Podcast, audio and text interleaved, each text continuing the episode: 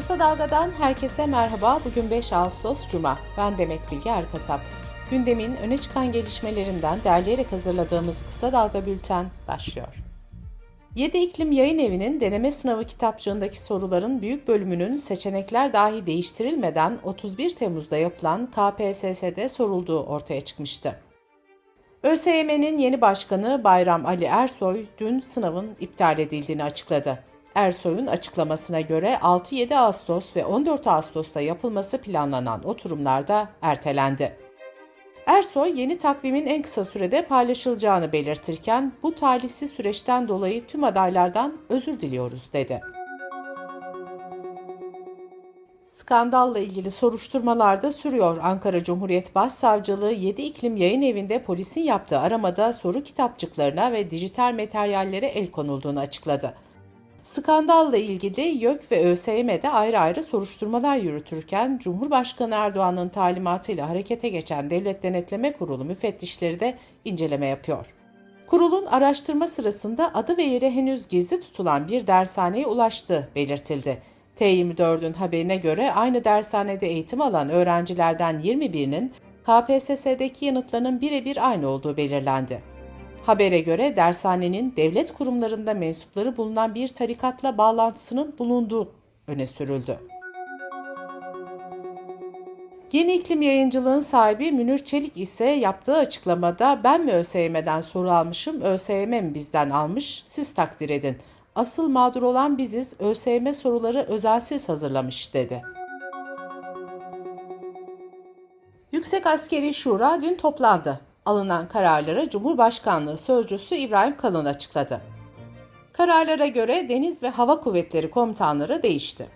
Donanma Komutanı Oramiral Ercüment Tatlıoğlu Deniz Kuvvetleri Komutanı oldu. Hava Kuvvetleri Komutanlığı'na ise Muharip Hava Kuvvetleri Komutanı Orgeneral Atilla Gülan atandı.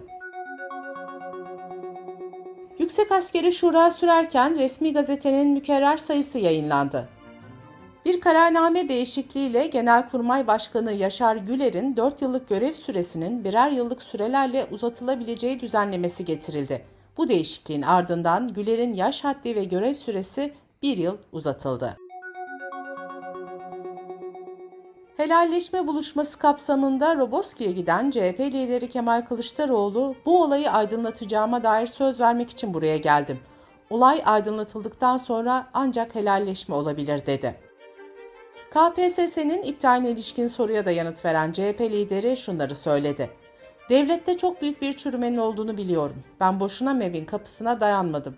Çürüyen yapıyı düzeltmemiz lazım.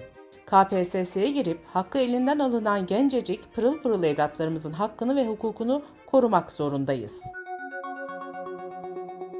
Ankara'da cemevlerine saldırı soruşturmasında 3 şüpheli tutuklama talebiyle hakimliğe sevk edildi. Bir kişi tutuklandı, ikisi ise ev hapsine alındı.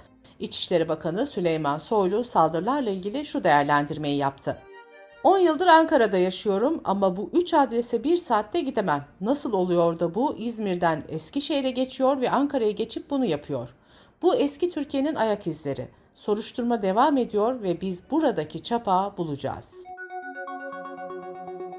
Resmi gazetede yayınlanan Cumhurbaşkanı kararıyla 3 yeni fakülte kuruldu. Öte yandan bir fakülte ve bir yüksekokulda kapatıldı. Kararla birlikte Boğaziçi Üniversitesi'nin Uygulamalı Bilimler Yüksekokulu kapatıldı. Kapatılan diğer fakülte ise Yeditepe Üniversitesi'nin Ticari Bilimler Fakültesi oldu. Sağlık Bakanlığı'nın açıkladığı koronavirüs verilerine göre son 7 gün içinde 365.424 kişinin testi pozitif çıktı. Covid-19 nedeniyle 157 kişi hayatını kaybetti. Pandeminin başından beri Türkiye'deki toplam vaka sayısı 15 milyon 889 bin 495'e ulaştı. Toplam ölüm sayısı ise 99.341 olarak açıklandı. Bu arada Bilim Kurulu üyesi ve Ankara Şehir Hastanesi COVID-19 yoğun bakım sorumlusu Profesör Doktor Sema Turan, geçtiğimiz haftaya göre yoğun bakım yatak ve servis yatak sayımızı %30 oranında arttırdık dedi. Sırada ekonomi haberleri var. Merkez Bankası yayınladığı raporda Temmuz ayında yıllık %79.6 ile 24 yılın zirvesine çıkan enflasyondaki artışa en belirgin katkının temel mal ve hizmet gruplarından geldiğini belirtti. Amerika merkezli yatırım bankası JP Morgan, Türkiye'deki enflasyonun seyrine ilişkin bir bilgi notu yayınladı. TÜİK'in Temmuz ayı enflasyon rakamlarının ardından yayınlanan notta yıl sonu için %63.1 enflasyon beklentisi korundu. Notta ayrıca tahmine yönelik risklerin yukarı yönlü olduğuna dikkat çekildi. Et ve Süt Kurumu'nun mağazalarında satılan koyun, kuzu, toklu etinde %25'e varan indirim yapıldı. Dış politika ve dünyadan gelişmelerle bültenimize devam ediyoruz. ABD Temsilciler Meclisi Başkanı Pelosi'nin Tayvan'a yaptığı ziyaretin yankıları sürüyor. Çin ordusu Tayvan yakınlarında hava ve deniz tatbikatları ve füze denemeleri yapacağını açıkladı. BBC Türkçe'nin haberine göre Tayvan şimdiye kadar Çin'e ait 27 savaş uçağının hava sahasına girdiğini açıkladı. Kanada, Fransa, Almanya, İtalya, Japonya, İngiltere ve ABD'den oluşan G7 ülkelerinin dışişleri bakanları Çin'in tutumuna karşı ortak bir bildiri yayınladı. Bildiride ülkelerimizdeki parlamenterlerin uluslararası olarak seyahat etmesi normal ve rutindir denildi. ABD Senatosu Finlandiya ve İsveç'in NATO üyeliğine onay verilmesini öngören tasarıyı kabul etti. ABD Başkanı Joe Biden oylamayı tarihi bir oylama olarak niteledi. İsveç ve Finlandiya'nın üyeliği için NATO'nun 30 üyesinin onayı gerekiyor. İki ülkenin adaylığı üyeliğe başvurduklarından bu yana geçen 3 ay içinde NATO üyelerinin yarısından fazlasının onayını almış durumda. İki ülkenin ittifaka hızlı üye olmasına yönelik süreç, Rusya'nın Ukrayna işgaline karşı bir yanıt olarak da yorumlanıyor. Fransa'da da Senato'nun ardından Ulusal Meclis'te İsveç ve Finlandiya'nın NATO'ya üyelik protokolünü içeren yasa tasarısını önceki gün kabul etmişti. Taliban, El-Kaide lideri Zevahiri'nin Kabil'de öldürüldüğüne dair Amerika'dan yapılan açıklamayı soruşturduklarını duyurdu. Zevahir'in öldürülmesi Usame Bin Laden'in öldürülmesinden bu yana El-Kaide'ye yönelik en büyük darbe olarak değerlendirildi. Koronavirüs vakalarındaki artış dünyanın da gündeminde. Almanya hükümetinin yasa taslağında taze aşılı kavramına yer verildi. Ekim'de yürürlüğe girmesi öngörülen yasada aşılılara yönelik muafiyetlerden yararlanabilmek için son doz üzerinden 3 ay geçmemiş olması gerekiyor. Bu arada ABD Başkanı Joe Biden'ın COVID-19 testi yine pozitif çıktı. 21 Temmuz'da Biden'a yapılan test pozitif çıkmıştı. 27 Temmuz'da yapılan iki testin de negatif çıktığı duyurulmuştu. Biden'ın karantinası da sona erdirilmişti.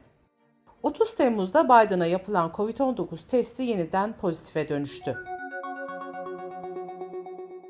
Dünyanın farklı bölgelerinden hemen her gün iklim krizine bağlı kötü haberler geliyor. Son olarak Hollanda hükümeti Temmuz ayının ortasından bu yana ülkede su kıtlığı yaşandığını duyurdu. Hollanda'da su dağıtım planı devreye sokuldu. Buna göre belirli kriterler göz önünde bulundurularak temiz suyun öncelikli yerlere dağıtılacağı ifade edildi.